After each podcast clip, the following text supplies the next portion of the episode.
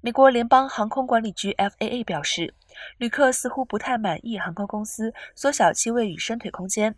FAA 自八月起征询公众对商务航班机位座位空间最低标准的意见，以回应国会强制进一步检视旅客舒适度及疏散安全性的疑虑。截至上周，已有超过一万三千人表达了意见。许多民众抱怨民航班机座位前后的位置狭窄，座位太小且伸腿空间不足。FAA 尚未针对客机座位的最小高宽以及前后排座位设定标准。美国国会参议员舒默呼吁民众在十一月一号公众意见征询期结束之前勇于表态，以免 FAA 决定无需采取进一步措施，让机舱座位可能变得更窄。